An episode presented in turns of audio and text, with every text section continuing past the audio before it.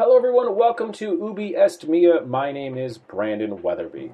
This episode is with Meredith Kachel. Meredith is a fantastic stand up comic and illustrator and designer and author in Chicago, Illinois. This podcast tends to be with people that used to live in Chicago. I wanted to talk with Meredith because she plans to never leave Chicago, so I wanted to find out what that is all about. Without further ado, here's Meredith Kachel.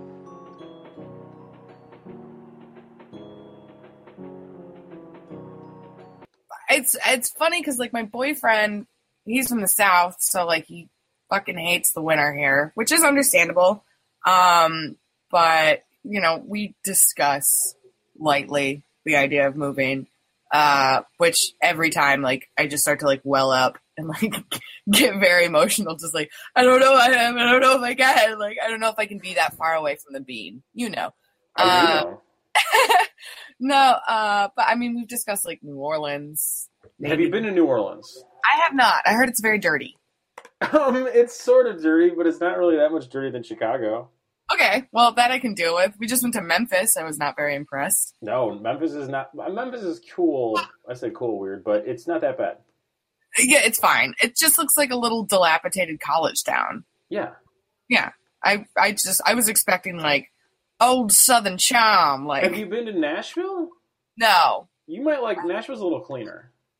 I get invited to a lot of um, bachelorette weekends there, I'm always just like, oh, that sounds so fun, but I can't make it because they're always like, yeah, they're the invitations are always on like a boot, like shaped card. Oh, I get it. It's all girls that I grew up with though, which I don't really understand the appeal of like country living to somebody who grew up outside of Chicago. We grew up in Plainfield. That's correct. Yeah, I grew up in Plainfield. So Plainfield to me just sounds exactly what the word is. yeah, it's pretty much yeah, it's a big plain field, and then they built subdivisions on it, and that's it. Nashville and Memphis are not like that.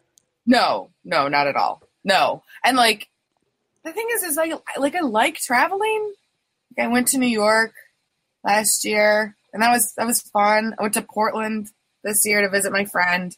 That was neat, but it's still every time I'm just like, fuck, I can't wait to be home. But Like- wh- why? Why does? Why is there a need there? Why do you want to be back home so bad? Why can't you just go make a new home somewhere? And I'm saying that like it's so easy to do, but Yeah, it's not. Um, there's, I mean, there's something just like very. Uh, it's like crawling into bed at the end of the night. You don't want to sleep on somebody else's couch. You want to sleep in your own bed and have your own comforts and your own creature things. Like know where the grocery store is and what time it closes, and know how to like escape. Like how often do you think of escaping? of escaping, like when I'm someplace else or when I'm here. You tell me. Um, when I am someplace else, it's probably reg- like every couple of hours. I think about going home and just like how nice it would be to be going home right now. So I it's just- less of a thing of like a terrorist threat. It's more of a like, oh, I just don't want to be here. Yeah, like it's it's fine. What I've realized is that like every other major city, like it, it's pretty much the same across the board. Like you're always gonna have like one cool sushi place and a super cool coffee shop, and like I can find that everywhere. what I have now is that I know where everything is, and I'm comfortable with all of it. So if you just had a better iPhone situation with a not scratch screen and a completely updated Google Maps, you'd be fine no matter where. Exactly. But you Yeah. do have that. I do have that. But okay, so then you have like uh I really like just being close and near to people that I know. And that really like if if it's only like a couple people in a city and I've got to like travel and they don't know each other and like I, you know, that's But You work in a you work in two different worlds that make you meet other people. You don't work in an office job. You're a graphic designer. You're an artist. You're an illustrator. Mhm. That makes you meet new clients all the time. Is that correct? that is correct, yeah. And then part. you also do stand up, and you if you're actually a stand up, you have to go on stage. That's sort of the definition, and inevitably you meet new people, both fellow performers and audience members that might enjoy who you are. Yeah. So in, Um, you have two of the easiest jobs to meet new people. that is yeah, absolutely. That's so why super will true. you never leave Chicago? Uh I don't know. Not like I like it's so it's so many things. Like I've been here forever. I feel like it's ingrained in my personality. Like I am a Chicagoan. I, you know, it, it's fine. I eat fucking ketchup on my hot dogs and I'm not that type of asshole.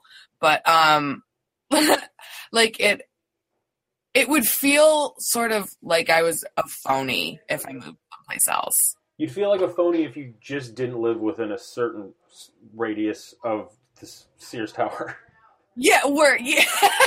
specifically. I love the Willis Tower. Try to get there every week. I think Chicago gets this weird rep. Like if you asked a, New- like a lifelong New Yorker, just like why don't you leave? You leave New York? They're like, because I love New York, and you're like, oh okay. Like you can't. Chicago doesn't have that thing, but it does have that thing for me where I'm just like, but I would feel because I don't need to go to another city to like better myself. I'm not living to be a stand up, so I don't have to go to New York or LA. I don't want to be on TV. Like it's just something really fun for me to do and it's like a community that I love. And I can get clients literally anywhere online, so why would I pack up and pay rent that's higher in a neighborhood I might not like or know? So, what neighborhood are you in? I'm in Avondale. I've never heard anyone like love Avondale that much. I mean, I'm just over the corner of Logan Square. I'm like right at Diversey and Kedzie. But So you say Avondale just so you, you're not one of those people that say Logan Square. yeah, I'm on the the tipping end of a new gentrification, and I'm so proud to be that. but if I'm looking at your apartment on Craigslist, you're definitely like Northwest Logan Square. Uh, no, I'm South Avondale. That was how it was marketed when I found it. Really, things have changed. I know. Well, I think they were looking for like more laid back, older people. I think that was the marketing attempt, and that's exactly what my upstairs neighbors are, and it's exactly what we are. Since So- you said older, uh, may we talk about your age? Is that okay? Oh yeah, I'm 30. Okay. I feel like if my now wife didn't move to DC, I would have been in your position three years. I wasn't. I would have been in your position three years ago. I'm 33, and I never thought I was going to leave that city. Right? Yeah, But I'm kind of glad I did. okay, that's what I wanted to hear. Like that's I mean, everyone I know that's moved is like super happy and like they have all these new experiences and they learn something new and like meet so many different types of people and that's awesome, but like oh, it's just so daunting. Um, well, I moved to a place that I didn't really want to go to. That's the difference. Yeah, so Okay, like explain. You're making a face like you don't understand how that works. I don't understand why you would enjoy it if it was a place that you didn't want to move. Well, because I didn't know I wanted to be here, and I still don't necessarily want to be here. I just want to be where she is. Right. and I feel like I can make that work in any city. And city is the key word in that sentence. Oh yeah, no. Can you imagine moving to like Joliet? I'm, you know, oh, no, no. Um, so, did you ever think about living in Plainfield? like after I moved? Yeah, Oh my god, no. It's No. not, it's not that far.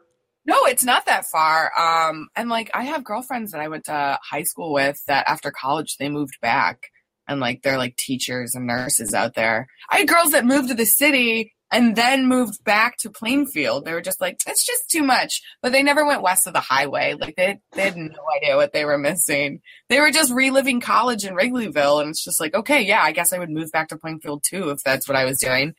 Um you went to school at the Art Institute. yes, I did. Um, I think the Art Institute is probably the one school in Chicago that has the most whatever real Chicago experience there is because like yes you have a downtown campus but everyone I knew that went to the Art Institute did not spend 4 years living downtown in dorms.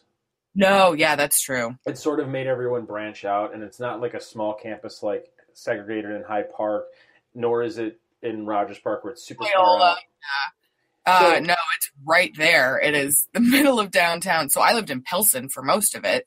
Uh, and then I've lived in Wrigleyville first and then Pilsen. Uh, I know. I did the I did the official white girl move like my when I was 19. I was like, "Oh, Lincoln Park sounds really good. it's too expensive. Wrigleyville it is." Um horrible. Horrible. I thought it was. In, I thought you were going to go with. I did the typical white person college thing and go. I'm not spending any more money. I'm going to go gentrify Pilsen. Uh, and then, yep, that is exactly what we did. Well, I I didn't want to live in Pilsen. My roommate at the time was just like, "It's gonna be a super fast commute, and I'm in the fashion department. I need to be there literally constantly." And I was like, "Fine." We were a block from the Pink Line, and we paid like three hundred a month, two fifty a month, something like that. And it was just like, yeah, why wouldn't we live here for three years? Uh, probably all the gunshots and the neighbor next door who's constantly yelling at us to buy more crack. It's just like, ugh. When Uh. That assumes that you had already bought some crack. Uh, I believe uh, a house guest bought some sort of drug from him, and then Cool. he assumed for the next three years that that was us. It- It's uh, it- easier to maintain a customer than to find a new customer. oh yeah, absolutely. Cruz. That's just good, Cruz. solid business. He was very mean. Are you glad you went to the Art Institute? Mm. Uh, yes and no. Like, Is I- no just because of the bill? um, the bill is actually, yeah, it was pretty bad. but, um, no, it wasn't because of the bill. It was because like I felt like I didn't really fit in there because I am kind of like bubbly and happy and like, hey, what's up, guys? Here's a funny little illustration. And then just like, I cracked an egg inside of my butt and then I did a performance. And you're just like, man, I don't, I'm not going to make friends here. I think I have like three friends from college and I'm, I'm a pretty friendly person. I'm, I'm easy to get along with. So, and like it was a lot of like conceptual art and I just kind of wanted to do traditional illustrations when I was in school. Do you think it's gotten better? Mm. What do you mean? Like the school or making friends? Making friends in an art department at 19, because you were 19 when you went to college, is that correct? Yeah, that's correct. So you're 19 when you went to college. I feel like this is this is definitely pre Facebook, maybe pre MySpace.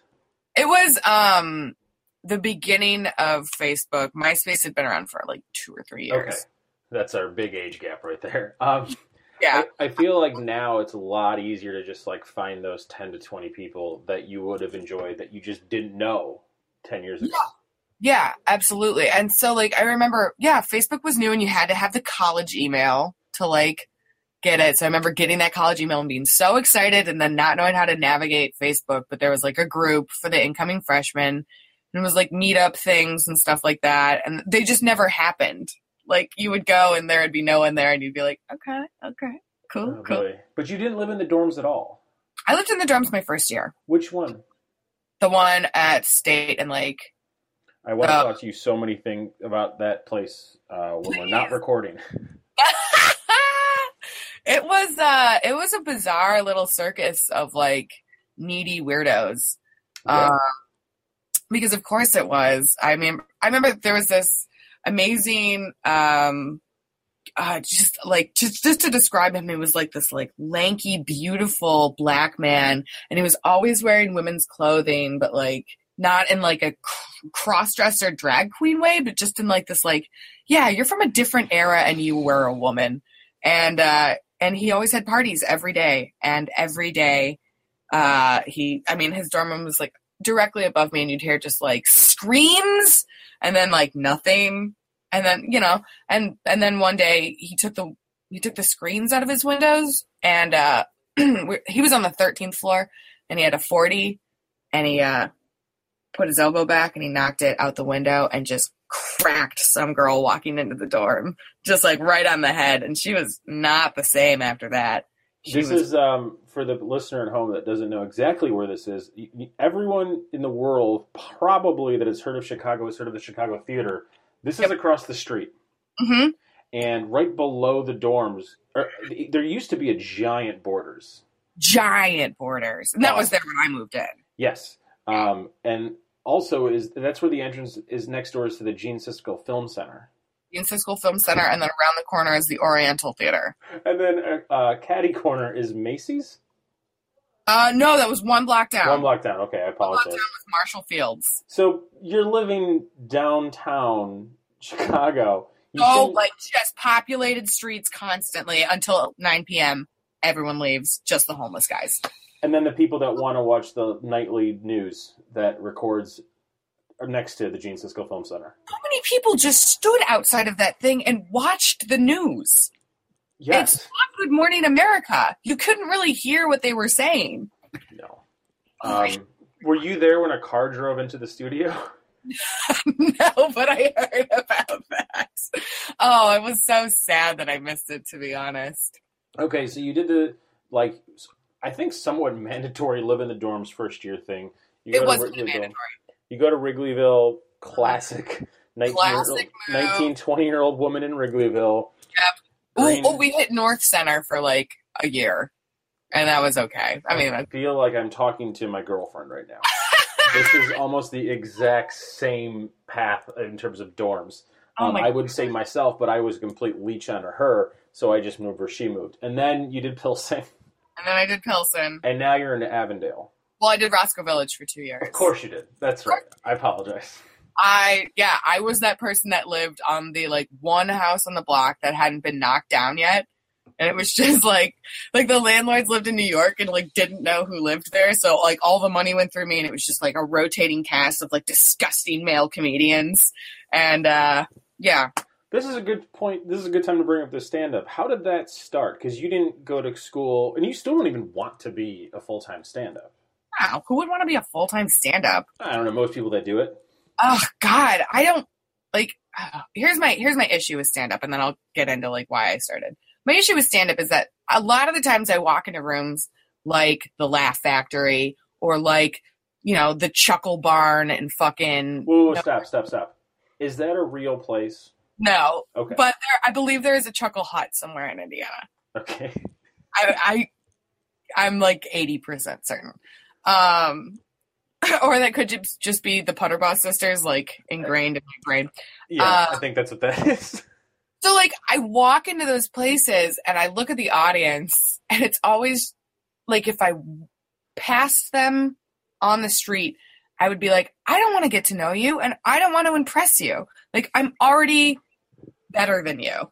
I'm a more open-minded, well-rounded, like good person and you're a jerk living in Champaign. Okay, I have to take offense with that because number one, some people that live in Champaign aren't jerks. A lot of people that live in Champaign aren't jerks. And number two, why do you stand up at all then?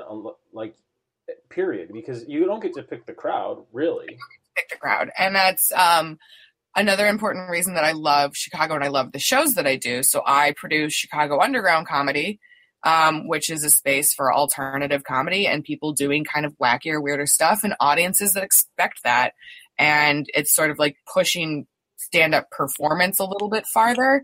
And that's what I'm interested in. I'm not interested in like doing some fucking road jokes about like, oh, aren't blowjobs crazy? Like, I don't, it's not, it's not fun. It's not like engaging for me. So I could take it or leave it, you know? If you pay me, sure, but they're not going to like me. So, when did you actually get into stand up? I got into stand up, um, I got into stand up due to a bet, um, between me and my best friend. It was two, it was about to be 2011 and it was New Year's and I was like, all right, this is the year, pussy. Like, if you don't do it, I won't do it, but I'm going to do it. And he did it first. And he did it at the Edge Comedy Club. That was at like Chicago and Halsted. It was a room Oh, sh- oh, okay. by Dave Odd. how does this guy keep coming up on the show? Every single stand up has had a formative experience at a place where no one has ever gone by choice. No, no one. Well, because it was like one of the only open mics. Oh, So that's when Cole's was just starting and just becoming like a big thing. okay. And So- uh, so one of the three friends that I made in college was um, Mateo Lane. That is very helpful.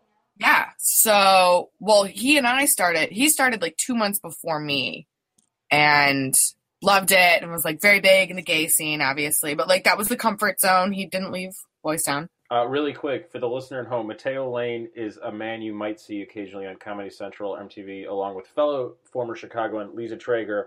Um, Lisa is the woman. Mateo is the man with an operatic voice that speaks and sings Italian, but mostly Mariah Carey. And I will say he has been doing that since the day I met him when I was 19. Yeah, yeah. Uh, yeah, he and like he was so fun and and he uh, it was like his third show is and he was like we need someone to open. I'm opening up for Cameron Esposito. Um would would you mind doing it? And I got I drank like s- three or four Long Island iced teas because of course a 25 year old would do that and then um invited all my friends basically blacked out for 12 minutes. I was supposed to do five. And afterwards, Cameron came up and was like, that was great. You got to come to my open mic. And it was all downhill from that, basically. So you peaked at your first time, real blackout drunk. yeah, I peaked for Oh, sure. man. No, I mean I've gotten better, but it's like I didn't I didn't take the path that like Mateo did. Uh, but by the way, like uh his name's Matt. But or like I met him as Matt. Oh, really? I didn't know that. Yeah.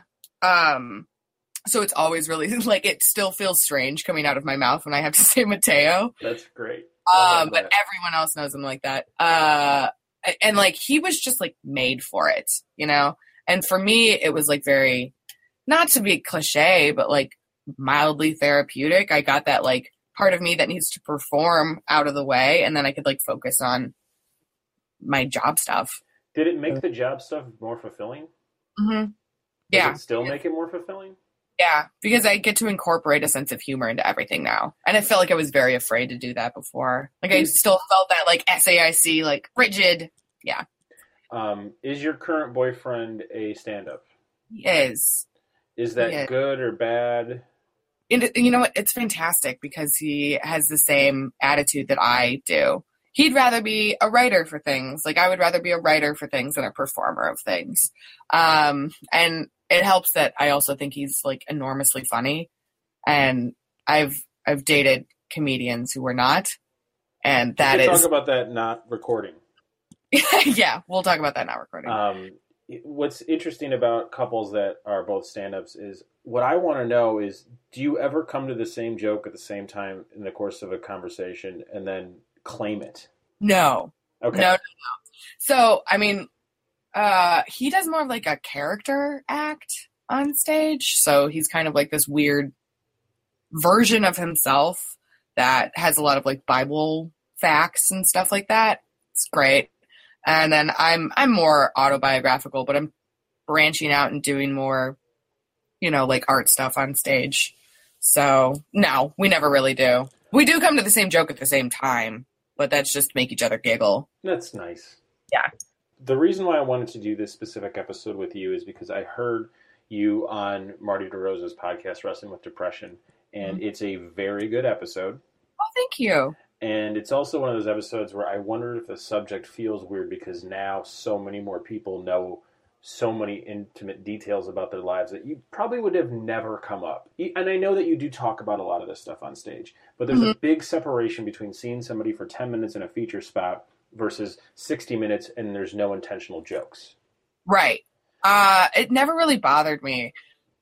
I mean, like there. I mean, there's stuff. I think that like some people don't believe that somebody like who is very outwardly like you know happy and joyous and like easy to get along with has any sort of like issues with anxiety depression eating disorders a storied past you know like i don't look like i don't look like anything's hurt me maybe the sun right now you can kind of see a little burned but like uh Oh, Jesus, you do burn, don't you?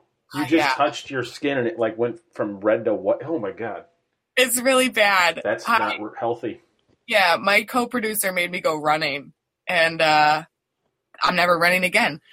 So uh no but i like that though because that's more storytelling. It's more interesting to me than like observations setups and punchlines. It's like i mean i've listened to that podcast for years and like was super honored that he had me on it. And so i was like kind of prepared to talk about weird stuff and i liked it Yeah. Um, when you see other performers, it's it's not so much in Chicago, but definitely where I'm. When you see other performers and they're just there's nothing honest about them, does it bother you, or do you just focus on your own stuff? It does bother me. Um, does it bother you? Absolutely. I mean, the first time we actually talked, I think, was on my show. Yeah. Because I had seen a lot of your clips and I had just known you through people, and a lot of people recommended you, and I could instantly tell like, oh, this is a person I like, and Yeah, Same with you. Oh, that's good. Uh, I'd say more than half the time, it's instantly like, this is not a person I'm ever going to enjoy their comedy, and they're probably a very nice person. And Mm-hmm. if we're in the same place, I will definitely say hello, but we're not going to bond on any level. As Yeah. of where we're at right now in life. Yeah, so I think there's like groups of like fuck boys in Chicago. Like I I've come up with them. Like if we're at parties, we're getting along, we're trading beers, like great. But the second they go on stage, I am going outside for a cigarette. I don't care. Like I genuinely don't care because like it's just it's things that they've seen before that they're trying to emulate. They're trying to be a Jeselnik or like a Louis, and they're just like they don't have the pathos for it, and like. But you're not trying to, nor am I. I'm not trying to do stand up for a career. You're not trying to do stand up for a career. So like, Right. why, why let it bother you? Let them do the thing because it, it's not even a thing you want. And also, there's always enough room. Yeah, there there's absolutely all of that, and I, uh, as a logical human being, of course I have that, and it's like that live and let live crap that you know I swear by. But there's also that mean little art school girl that lives. She is in a critique all the time. You know, she's been there for eight hours and she's just getting fucking riled up. She already had two five hour energies and a coffee and like it's just ready to bite your throat out because like you should be i just think everyone should be striving to be their most authentic self and if you got into stand up because you thought you were funny or somebody told you that it was because you weren't going on stage and telling fucking i don't know like tinder jokes But how is that different than your boyfriend? Your boyfriend isn't himself. He's creating a character. okay so he, he's creating a character but it is um it's what he thinks is funny and it's what he likes seeing on stage and so in that way it's almost like an art piece it's almost like a performance of like you know a character um it's not you know just some dude going up and reading tweets basically and that that stuff bothers me Is that why you're barely on Twitter? yeah well that and i don't understand it and it seems that nobody likes me on it so Maybe because all you do is make fun of people that are good on Twitter. Yeah, pretty much. Tommy Oh. McNamara, screw you.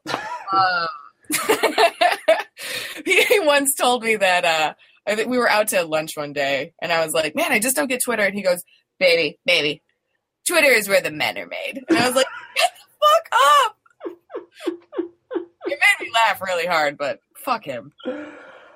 Oh, I love Tommy so much. I love Tommy so much, and he's gonna be here this week. Yeah, this is a blatant plug for Tommy McNamara's April 24th show at the I- Improv Olympic, former IO, or former, Former. Improv Olympic.